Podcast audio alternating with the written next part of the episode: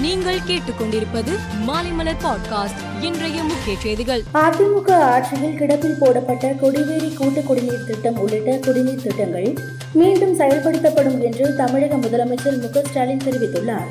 ஈரோடு பெருந்துறை சரளை பகுதியில் அரசு நலத்திட்ட உதவிகளை வழங்கிய அவர் புதிய திட்டங்களுக்கும் அடிக்கல் நாட்டினார். தமிழக அமைச்சரவை கூட்டம் முப்பதாம் தேதிக்கு பதிலாக இருபத்தி ஒன்பதாம் தேதி மாலை ஆறு மணிக்கு நடைபெற உள்ளதாக தமிழக அரசு தெரிவித்துள்ளது.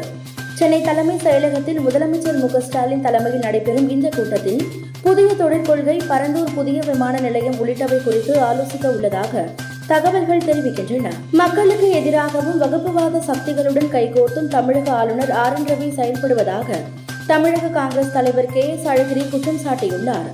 இதனால் மத்திய அரசு அவரை உடனே திரும்ப பெற வேண்டும் என்றும் அவர் வலியுறுத்தியுள்ளார். தமிழக அரசு போக்குவரத்து கழகத்தில் பணியாற்றி வரும் ஒன்று புள்ளி இரண்டு பூஜ்ஜியம் லட்சம் தொழிலாளர்களுக்கு அறிவிக்கப்பட்டுள்ள சம்பள உயர்வு இந்த மாதமே கிடைக்க வழிவகை செய்யப்பட்டு உள்ளது ஒவ்வொரு தொழிலாளர்களுக்கும் அதிகபட்சமாக ஏழாயிரம் வரை கிடைக்க வாய்ப்பு உள்ளதாக தகவல்கள் வெளியாகியுள்ளன. தேர்தல்களில் அரசியல் கட்சிகள் இலவசங்கள் வழங்குவது தொடர்பான அறிவிப்புகளை வெளியிடுவதற்கு எதிராக தொடரப்பட்ட வழக்கை மூன்று நீதிபதிகள் கொண்ட அமர்வுக்கு மாற்றி உச்சநீதிமன்ற தலைமை நீதிபதி என் வி ரமணா உத்தரவிட்டுள்ளார்.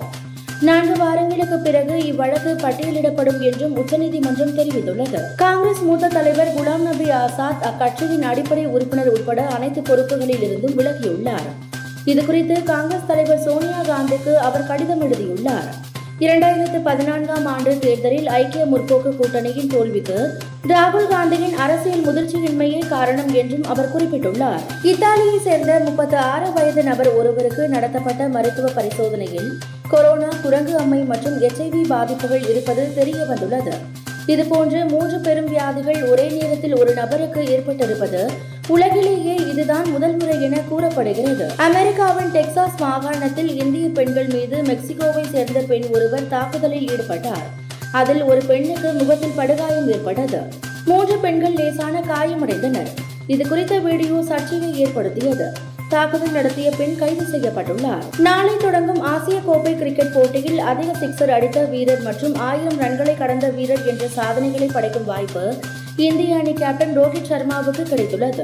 இதன் மூலம் அவர் பாகிஸ்தான் முன்னாள் கேப்டன் அப்ரிடி மற்றும் சச்சின் டெண்டுல்கரின் முந்தைய சாதனைகளை முறியடிக்கும் வாய்ப்பும் ஏற்பட்டு உள்ளது ஆசிய கோப்பை கிரிக்கெட் போட்டியில் விளையாடும் பாகிஸ்தான் அணியில் முன்னணி வேகப்பந்து வீச்சாளர் ஷாகின் அப்ரிடி காயம் காரணமாக விலகினார்.